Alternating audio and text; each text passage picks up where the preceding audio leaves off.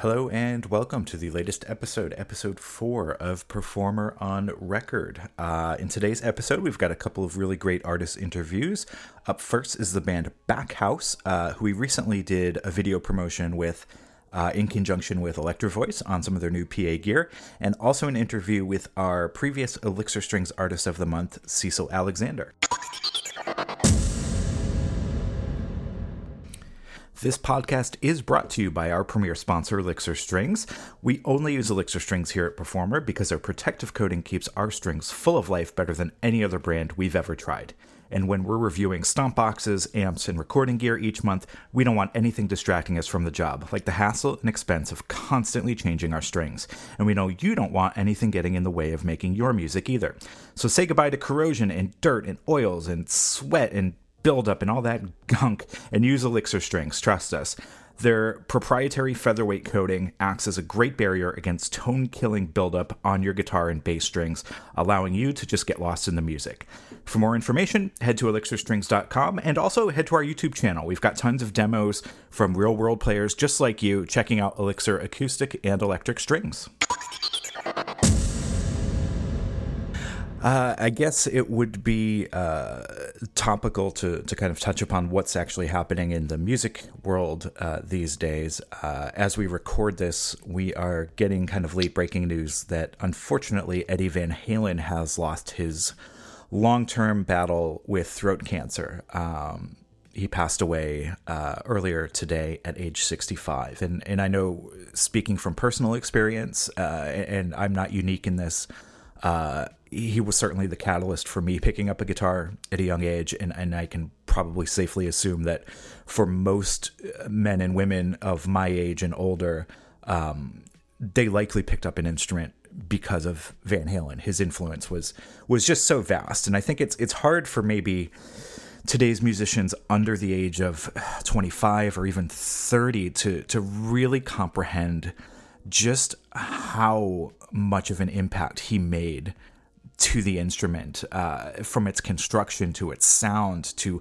how it was played and approached. Um, he certainly wasn't the first guitar player to to employ right hand tapping. I mean, if you go back and listen to some old Genesis albums, Steve Hackett was doing some limited tapping techniques on, I think, even selling England by the pound. But Van Halen really exploited that and, and, created a new vocabulary for guitarists that didn't exist before. I would say even more so than than Hendrix and Page and, and guys like that who came before him. Um, you wouldn't have the rock guitar that that followed him in the decade or two after Van Halen's debut um, if he hadn't just reinvented on uh, how you play the electric guitar. So his influence and, and, and, impact on the world of music can't really be overstated. And, and like I said, it's maybe difficult for, for the younger listeners out there to really comprehend just how much he meant to the world of guitar and, and how many people he inspired. Um,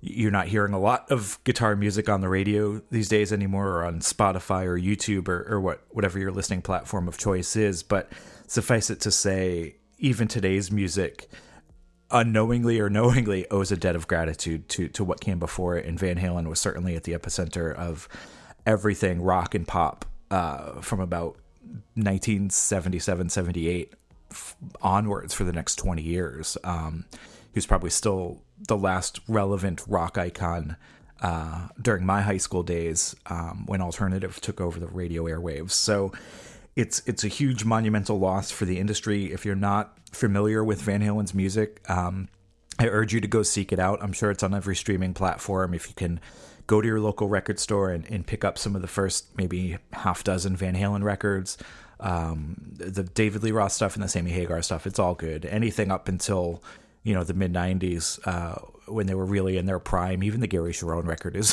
one of my not so guilty pleasures. There's nothing to be guilty about. If you like it, it's good. Um, so yeah, so that was um, that was some hard news to swallow uh, from a personal standpoint and just from an industry standpoint.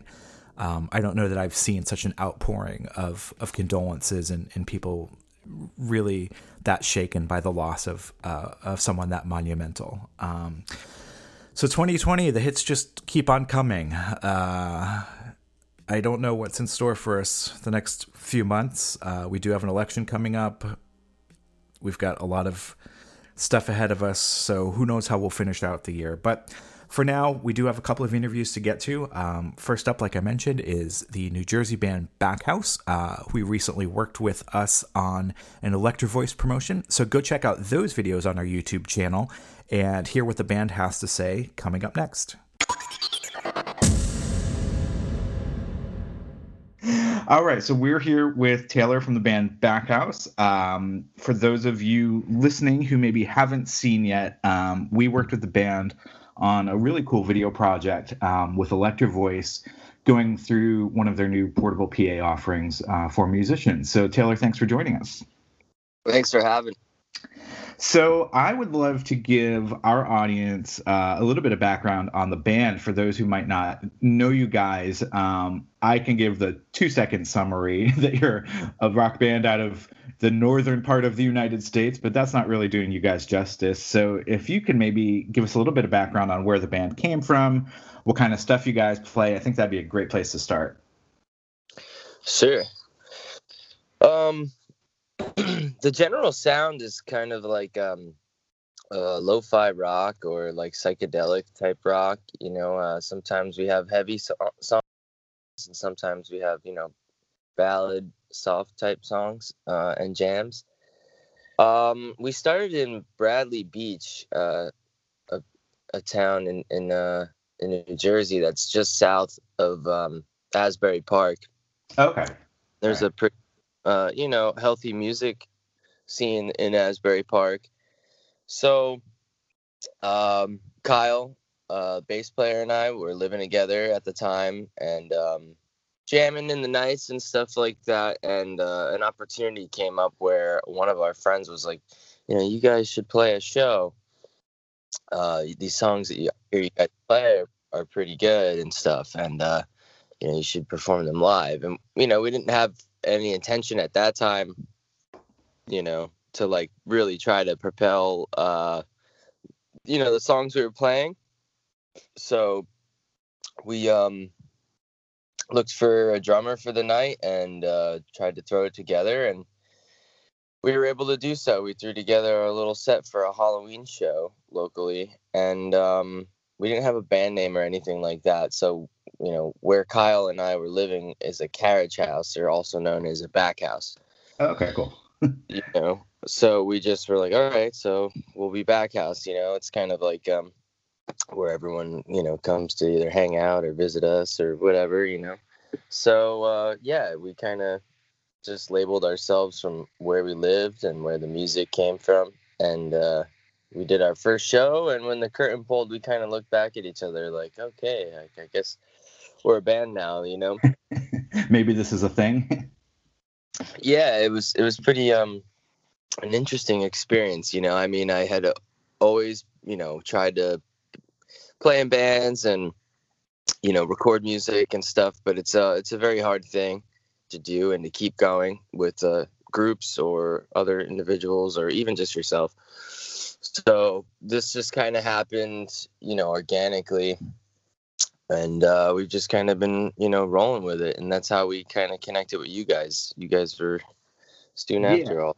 I mean we put out a kind of a, a big call to arms for for bands across the country to test out the electro voice gear and you guys were one of the entries. I don't even remember what was so appealing about your your entry form. I apologize but i remember thinking all right i gotta put these guys on the top of the list because they've got they've got something to offer. Um, and I really liked your guys' personalities. I thought that came through, uh, you know, through the application. And like you said, we teamed up and, and, we did those videos, which if people head to the YouTube channel, um, they can check those out because honestly, it'll give them a good sense of what the band sounds like, what your personalities are like, and, and also uh, obviously what the, the PA system can do. Um, Speaking of which, the PA system would probably be a great thing to be taken out for live gigs right now if if they existed. Um, what are you guys doing, sort of in the times of pandemic, to to further the music stuff? I know you've got a new single coming out. Uh, yeah, it's actually it's out on all platforms today. Excellent. Um, And uh, tonight uh, we'll actually be doing a live stream from the recording studio that we recorded the single at. Uh, and that'll be streaming on Jams in the Van and Orange Amplifiers Facebook and YouTube channels. Very cool. Okay, and what's the name of the track? Key of Orange. Excellent. So, Key of Orange, we are going to share that on our social platforms too. So, if you're listening to this in the future, do a quick search. You'll find uh, the video, which I've seen stills from, which look pretty cool. You want to yeah. maybe d- describe the video a little bit to, to those who haven't had a chance to see it yet? Yeah, so um, the video comes out October 2nd, so next Friday. Mm-hmm. Um, and it's kind of like a modern art installment, um, you know, with a lot of really unique concepts that unfold, and each member has their own unique um, small story uh, within the within the music video. Um, and then there's some really exciting stuff that happens at the end that we can't disclose yet. But I will say there's orange paint involved. yeah, there is a little and, bit, and what looks like a lot, of, of uh, shenanigans. Yeah, definitely. So shenanigans and orange paint. Let me ask you something from a band perspective because there's a lot of artists um, listening who are kind of in the indie and DIY scene. When you go to do a music video, can you maybe break down how that process works for for bands maybe who are looking to do their first video? Like, where does the concept come from? How do you hook up with, say, a video uh, producer or director or videographer? Maybe walk us through that process a little bit um, for folks who aren't as familiar with how that goes. Well, I mean, this this time around, I would say it's a it's a little. I mean, I've never we've never really been in this position before. Like everything kind of grew to this, and we happen to have friends that do production. Um, so we're kind of like affiliated with people in production company, uh, which is uh, Hal Peak at Hal Peak on Instagram. Um, cool. we we've been doing all all of our mainly all of our media with them, and uh, we work together on storyboards, but you know, mainly a lot of the uh, creative art and film direction uh, is led by you know them and, and their storyboarding and stuff. Of course, they work with bands and and um, and you can throw in a lot of your own vision into it and stuff, and uh, they find a way to make it work so that it's conceptual and you kind of get some of what your vision is if it's a certain shot or a certain color that you want to involve uh, or something, you know. Um, so we've done two music videos with them, and uh, they've turned out great. And I, I've actually seen other music videos that they've done uh, and that they're working on now that are not finished, and those ones might be the best ones yet. Um, so cool. I think future of the music video thing for us is uh, is going to be on an incline as well as the natural growth of the band. So, are you guys um, releasing the single as uh, a tease to a new record, or is it just going to be a standalone type thing? Because I think bands are going in two directions right now. One is they're just releasing single after single, putting the tracks out there as they record them, and the other is kind of dropping them in anticipation of something bigger, like a full length or a vinyl release or something. So, what are you guys doing in that regard? Um, I would say that we're still like figuring it out, um, like what we're gonna be comfortable with rolling out our our songs and our media. Um, but uh, it'll likely be more singles because you know we're we're still a fresh band and um, you know we're still just growing. So you know we before we do a full length, I think we want to grow a little bit more. Um, so probably to be expected is some more singles, but then probably after that, you know, maybe sometime in the spring or summer, early next summer, 2021. Um, yeah, we'll probably have an EP, you know, so maybe we'll drop another single and then another single on the day that an EP comes out or something or other, you know. Are definitely you guys- a lot of music videos are definitely going to be uh, on the horizon. Are you guys finding it's difficult to get together and, and do that stuff now, or is it is it pretty easy for you guys where you're at? Um, yeah, I mean, I guess where we're at, you know, yeah, I would say that I don't know. I think that uh, everyone's kind of finding a way to still function. Yeah. know? So, um, yeah, we we started to get together a little bit before uh, we did the campaign with you guys, um, because uh, we got Jam in the Van. We got approved to be on their live stream Yeah. with which was just their Instagram. So we started to like kind of see each other and figure out how we could, you know, do music from six feet apart or something, you know. And then um, I don't know.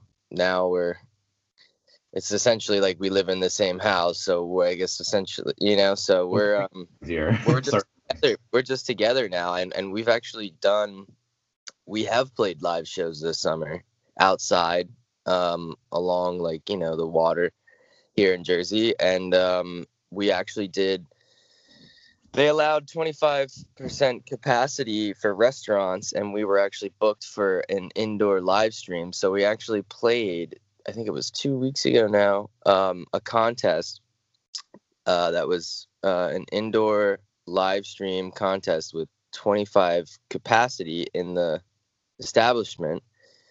Um, so we had the best of both worlds. We had the live stream thing going, and we had a, a live audience, and we we even had a, a contest that we were part of that we actually won.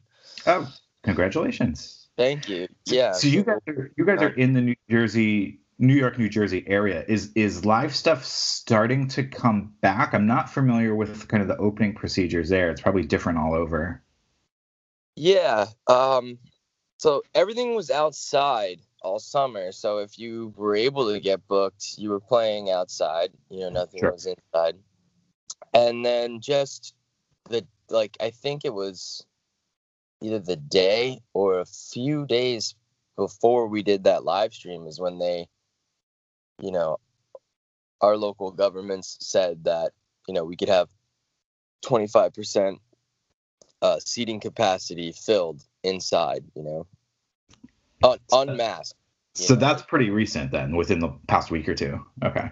Yeah, and uh, it's pretty nice feeling, I gotta say, and uh, relieving, you know, to get to that point where, you know, some people can be inside sitting at a table with their mask off and watching and taking in music with other people that also have their mask off. Yeah.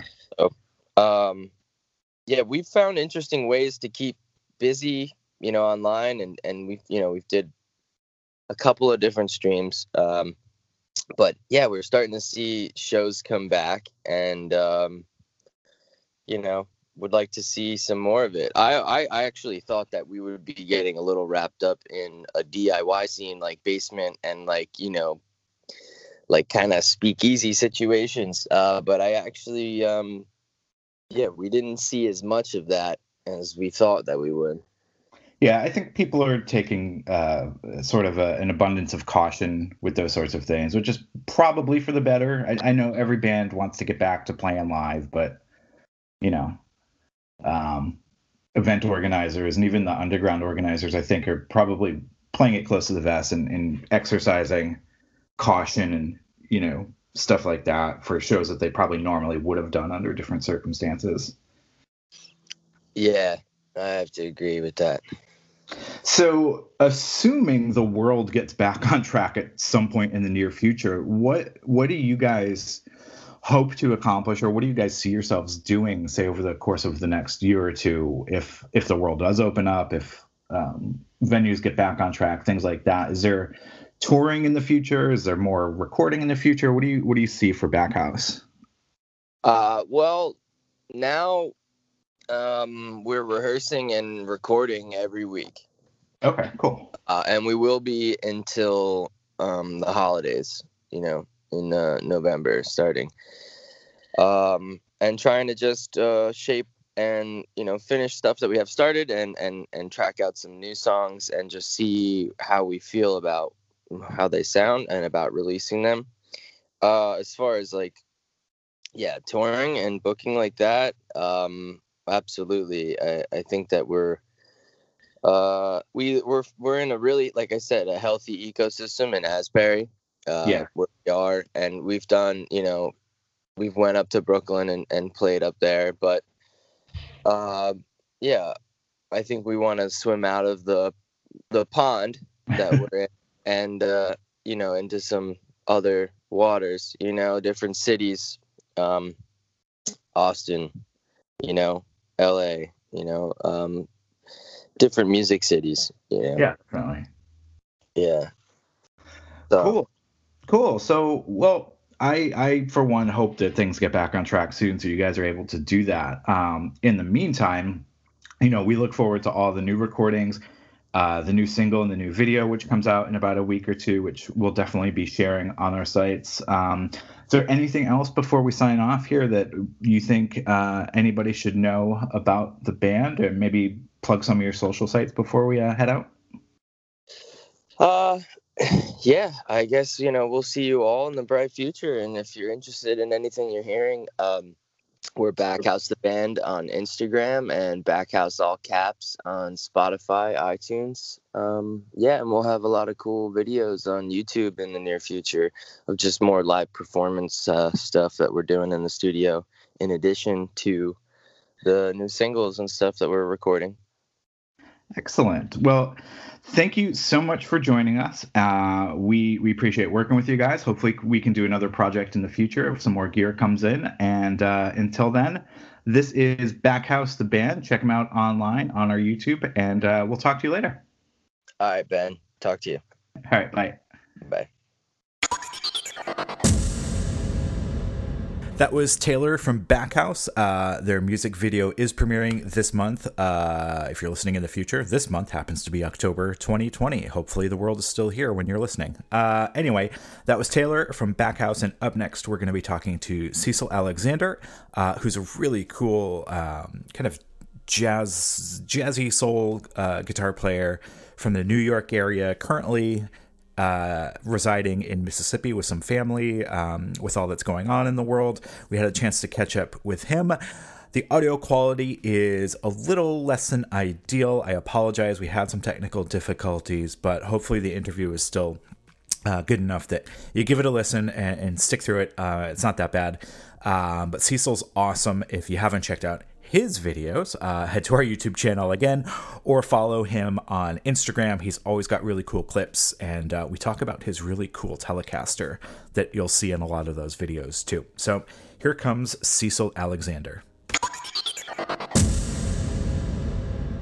So we are here with Cecil Alexander. Thank you for joining us. Um, Cecil, for those of you who haven't been keeping up on our social media, was our Elixir Strings Artist of the Month last month. Uh, so if you head over to our YouTube channel, you'll see some cool videos of him uh, playing what looks like a really rad Telecaster uh, with the Elixir strings. So you can kind of hear what uh, his style is all about, uh, which we'll definitely get into. But I would love to start if you want to take us back and even go further and, and kind of give us a sense of when you first started playing guitar, maybe what some of your earlier influences were, and how that all sort of started for you. Sure thing. Um, so I started playing when I was eight years old, um, and that was kind of kickstart started by that uh, that scene in Back to the Future where Marty McFly is like playing Johnny B. Goode on the red uh, Gibson 347 or something like that. I think it's a 345 because it's got that weird Right. knob selector thing. Right, yeah. um, and I just thought that was the coolest thing I had ever seen. So I'd like begged my parents that Christmas uh, to give me a guitar, and they got me this. Um, it was like a red, uh, like kind of Stratocaster copy or something like Yeah. that. And I started lessons um, after that Christmas, I think January or something like that. And I was just like not really into it initially because I just wanted to play like Marty McFly. um, and my teacher was taking me through all these beginner books with like reading and uh, scales and stuff like that, and I just wasn't having it. Not So interested. stuck- right? Yeah. so I stuck with that for um, probably two years, maybe two and a half years, and I just I was real with my parents. I said, you know, I'm not really into this. Um, I think I'm gonna try something else. So I stopped playing guitar for two years after that, um, and I was watching TV and saw um, a video of Jimi Hendrix playing at the Monterey Festival. Yeah. Um, and he was like burning the guitar, and I was like, oh man, that's like that's even cooler than that scene in Back to the Future. See, when you first said Back to the Future, I thought you were going to say the scene where Marty like plugs in the guitar for the first time and gets like blown across the room. But you went for the scene that makes much much more sense, where he's actually playing guitar. right. All right, so Marty McFly taking lessons, that's not doing it. A couple years go by, you see Hendrix, you pick it up again. Okay. Um, so I just, you know, remembered that I had a guitar in my basement, went down and got it, and tried to like make it sound like that, and it wasn't really happening. So I, uh, you know, just went on the internet, was learning a bunch of songs through Tab, um, lesson videos, and that kind of thing. And then I finally got back into lessons Mhm. um, after being able to teach myself a couple songs. And from there, I, you know, got into uh, Hendrix really deeply, Stevie Ray Vaughan, um, a lot of Texas blues style players. Um, and then I started checking out jazz because I uh, went to the summer program, and a teacher that I had was showing me people like uh, Kenny Burrell, Grant Green, you know, just kind of like bridging the gap between the blues players and more jazz. Yeah, so all the old like Blue Note guitar guys. Yeah, yeah, that, and I mean that's still just what resonates with me um, for sure. Um, but then after that, I went to uh, Berklee College of Music for my undergrad, um, studied uh, jazz composition, and I graduated in 2016. Then I started my master's at a school in New Jersey called William Paterson University uh, that I just finished uh, last year in May. Oh, well, congratulations! So you are officially done with school, or are you going? You're going for the full PhD now? Done for now. Oh, come on! Yeah.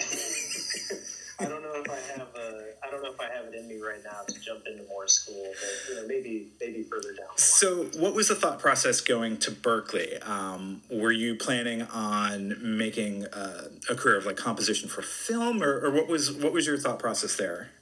Um, so initially, I entered Berklee as a performance major. That was Okay. the first major that I declared, um, and I got to Berklee like not really knowing how to read music very well, not really knowing theory or harmony very well. So I was just getting my butt kicked in all these classes. Yeah, that first year, that first year is a killer for a lot of people. Yeah. Um, and after that, you know, after some of those intro classes, um, I just figured, you know, I might as well just jump head into like a composition major because I felt like that would really um, get me started on a lot of that stuff and get it to feel uh, natural, I guess. And at the time, I was just really into uh, Duke Ellington, Wayne Shorter, you know, just like the greatest jazz composers, and I wanted to learn how to write in that style, you know. Gotcha. So then you graduate Berklee and you move on to the master's program. Now, what do you, what specifically were you honing in on in the master's uh, course? Um, definitely more performance oriented. Okay. Um, and I I picked that program in particular at uh, William Paterson because they have kind of a reputation for being more um, more straight ahead or more traditional in their uh, scope, I guess. And that was just something that I felt I really needed to um, develop a little further. I felt like I was missing some of the fundamentals um, that I should have spent a little more time on. I, I gotcha. So that was fairly recently, and then we hit 2020 and the world goes to hell. So did that sort of derail some of the plans that you maybe had coming out of out of school to to start your own projects, or maybe bring us back to the beginning of the year, what you thought you were going to do, and what you're what you're up to now? Yeah, well, um, after finishing school, I was just kind of jumping headfirst into the scene, like playing with as many people in the area as I could. and this is in New York, right? in New York and Gotcha. New Jersey. Okay, Uh, gotcha. Um, and you know, a lot of things were coming through. Um, I was lucky enough to be one of the finalists for the uh, Herbie Hancock guitar competition in 2019, Very cool. and that was just something that was like, you know, in the back of my head for I don't even know how many years, honestly. Um, so that really, you know, helped me a lot and gave me an idea of like what uh, direction I wanted to move in uh, forward with my music. And then the beginning of the year, I was playing um, some more high profile gigs in, in New York and felt like I was kind of moving in the right direction. And then, like you said, COVID hit, and you know, I had plans to like record. a Oh, everybody had plans. Yeah, exactly. yeah, everybody had plans, Cecil. yeah, yeah. But honestly, you know, I've just been um, kind of cherishing the free time, to be honest with you. and like, you know, practicing a lot, writing a lot, Yeah. um, working on a lot of things that I, I've been meaning to work on for, for quite a few years now. So you said you were working on uh, a potential album um, with a trio. Is that something that's still kind of on the horizon that you can do even during these times, or is that unfortunately going to have to get pushed off for now?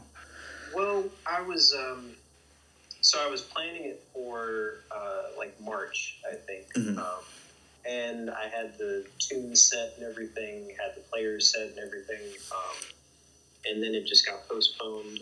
But in the time since then, um, the only person that's still living in that area is the organist in the group Yeah. um, the drummer moved back where he's from in um, Ohio, and I actually moved down to uh, Mississippi a couple weeks ago because I just had some family that moved down here and uh, wanted to come get help them get settled and hopefully just kind of use this as like a oasis until the live music scene goes back to normal. So, so the plan is definitely to, to head back to New York if if things level Right out now. and get back to Yeah. normal. Gotcha. Yeah. Gotcha. If if you don't mind my asking, you said you were in Mississippi right now. Did you guys get hit by the storms that have been uh, down in the Gulf? Are you okay? We were pretty fortunate to um, not get too not get hit too hard. Okay, Um, good. Uh, a couple of weeks ago, we lost power uh, for like a day and a half, maybe, but um, nothing, you know, nothing major. Okay.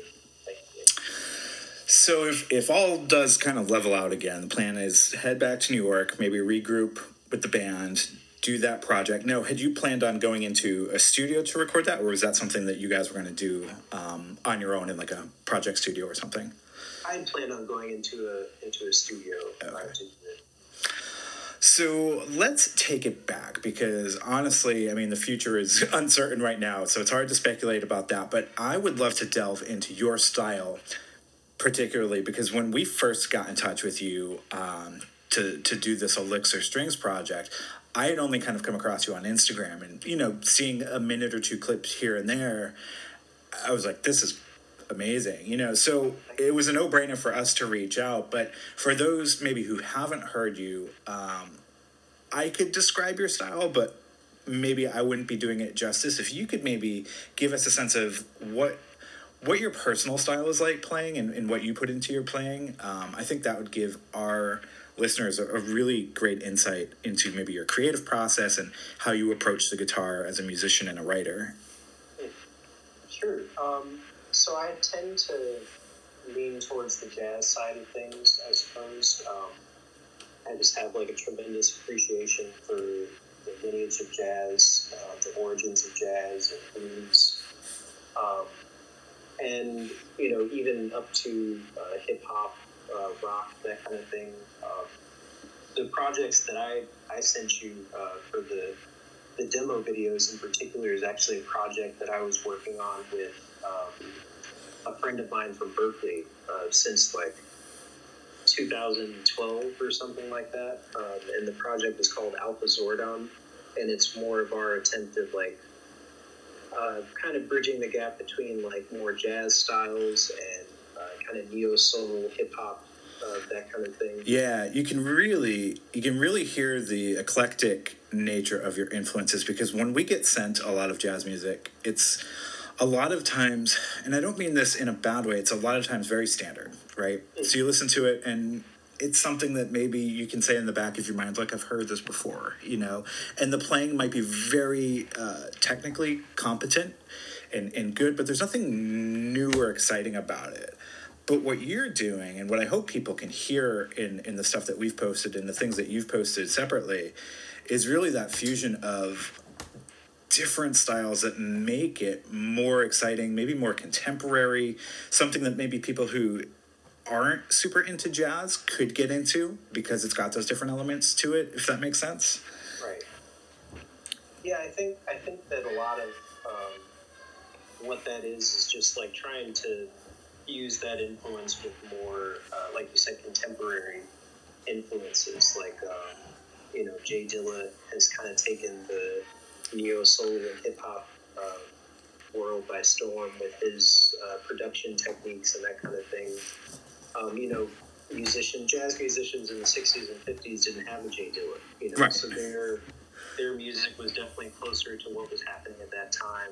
And I think that that's something that musicians just have to keep in mind is, you know, things have happened in the last 50 years, and that should also come out in music as well. Yeah, um, I wish the guitar community were maybe a little less conservative than they tend to be. You know, sticking to shapes that you know were invented seventy years ago, almost at this point. Um, but that's neither here nor there. I, I'd love to get into your actual guitar setup. Um, is the telly that you were playing in the videos for us um, your main guitar, or is that um, one of your backups? Or tell us tell us what your your setup looks like. So the, the telly that I play uh, in most of my videos is actually the only electric I own right now. Okay, cool. Um, so it's a uh, parts caster. Um, the uh, body is from a company called MJT. Okay. They do, yeah, they do like um, kind of relic Fender style. Yeah, I've seen um, I've seen their finish work before. Yeah, they, they make really good, uh, just nitrocellulose, um, 50s and 60s style finishes and Is stuff. is your telly relic or is it fairly newish looking? It's it's slightly relic. Okay, so you have like the light relic. Yeah, like light wear Okay. um, over the body and checking and stuff like that. Now, did you custom order that, or is that something that you just kind of found and were like, oh, I need to have that? Yeah, I custom ordered the body Cool. um, because I knew I wanted this specific sunburst um, that I had seen on some like higher end Fender models, um, and I knew I wanted like the uh, like a specific checking on the back.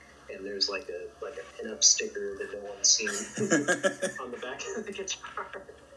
Um, and the neck is from a company in uh, Jersey called uh, Musikraft, and they just make like custom style necks. And it's got a um, like kind of like a, a Les Paul, like a '50s Les Paul profile. So is with it is it a little fatter Yeah, it's it's a little over um, one inch thick all the way down the neck. Okay. Um, and that was just because I had like issues with tendonitis in the past, and I just feel like the fuller profile kind of uh, makes your hand relax a little bit more. Yeah, definitely. And that's the cool thing about putting parts casters together. I, I've done one actually for the magazine, and it's like you can pick out anything under the sun that that meets your specs that no one's ever going to build for you. You know, Fender's never probably going to build that Telecaster for you.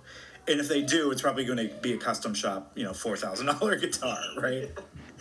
um, so that's really awesome that you decided "The- the hell with it. I'm going to put together, you know, something that meets my specs. Now, what have you got in there for pickups right now?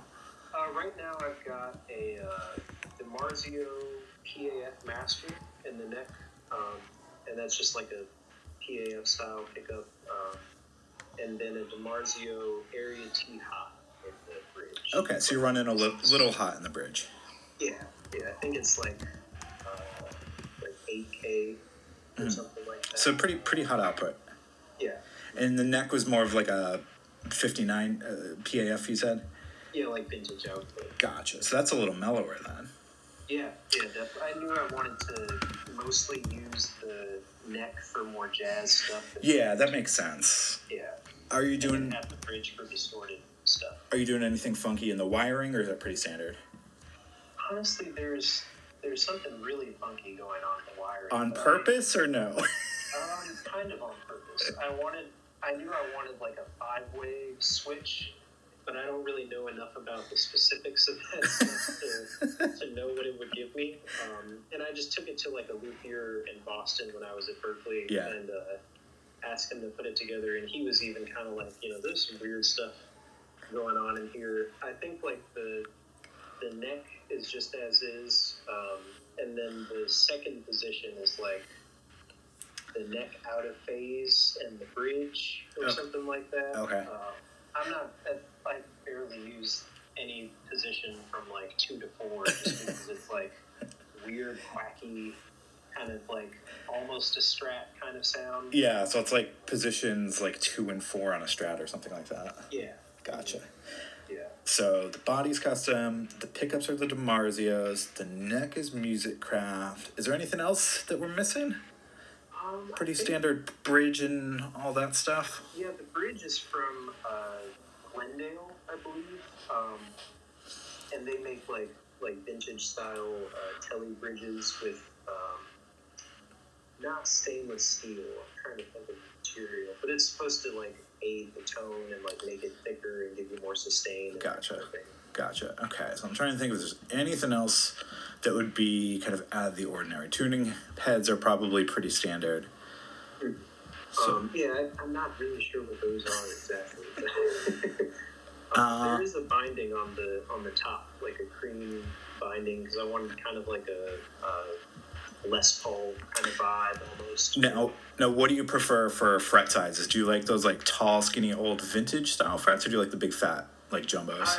I, on this guitar, I have kind of uh, vintage style frets, but I definitely prefer the jumbos. Um, I thought about either like swapping the neck out on this or getting a um, a refret done because I prefer like the 6100 uh, or 6000 yeah. style frets. I just feel like it it um, makes you a little like lighter on your left hand. Well, listen, you're you're on lockdown. You've got nothing but time. You can build another Yeah. one.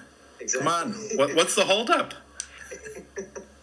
we'll see about that. One guitar. What kind of guitar player is that? Yeah, no, I, I have I have one acoustic. But, uh, the electric game is definitely lacking. No, I mean this is probably a silly question, but would you be interested in any of uh, like the kind of big box hollow bodies for the jazz stuff, or are you sticking with the telly style? I, I definitely would be interested in uh, in a big big box like uh, like an L five Yeah. Super four hundred. Yeah. And that's just like my dream totally. Um, but the telly, the reason I, I put it together was because I wanted something versatile and uh, you know just like to my specifications, and I wanted it to be cheap. so this this telly altogether probably ran me uh, like seventeen hundred dollars, I think. Yeah, you're not going to find like a Super 400 for that, Right, yeah. or like a Yeah, I- Gibson 175 or something. Yeah, I've, I've done some browsing and Yeah, it's not going to happen. think about how much a Super 4 Nope, nope, not happening. Um, anytime soon. But hey, you'll you'll definitely get there, and uh, you'll have to send us pics when you do, so we can put them up on our Instagram. Cool. Well, Cecil, I really appreciate you taking the time to talk with us. Um, I hope our listeners got a, a better sense of, of who you are and, and what you're about. And like I mentioned at the top of the interview, um, definitely head to our YouTube channel. You can check out some really cool clips um, of him playing the Elixir strings that we sent him. Uh, there's two videos up there and many more on his Instagram page and his YouTube. So if you want to plug those now, would be the time to do that. Yeah, my Instagram uh, handle is just Cecil Alexander Music, um, and my YouTube is going to be the same thing. Uh, but I mostly put uh, new material on my Instagram. I think that's what most people are doing now. I mean, do you? Yeah. This is probably a silly question. Do you even have a Facebook page for your music? I do, but Okay. that gets updated even less frequently. I think that's that's the downward trend now. Is everybody's just putting everything up on Instagram? People like photos and videos, and that's where they go. Especially if they want to not have a bunch of politics in their feed. Although exactly. You know. Exactly. we won't go down that route. Um, all right, cool. So, Cecil, thank you so much again. Um, we're wishing you all the best down uh, in Mississippi with your family. Hopefully, things get back to normal and you can head up uh, back east. Um, but until then, stay safe and we'll talk to you again soon. You too, All right, thanks so much. Bye bye. All right, so that was Cecil Alexander. See, the quality wasn't that bad. You made it through. You got it to this point. And speaking of quality, we are using another mic on this episode. We're testing out uh, a couple different mics just to see which one works best for voiceover. We've tried a few USB mics so far on the first three episodes, one condenser mic. I think this one is actually sounding particularly good. Uh, no popping plosives or, or harsh S's that we got to kind of DS and, and uh, get rid of sibilants on. So this might be the winner. And if it's the winner, we'll tell you what it is next time. But until then, uh, enjoy, stay safe, wash your hands, be kind to each other, and we will see you soon. Bye.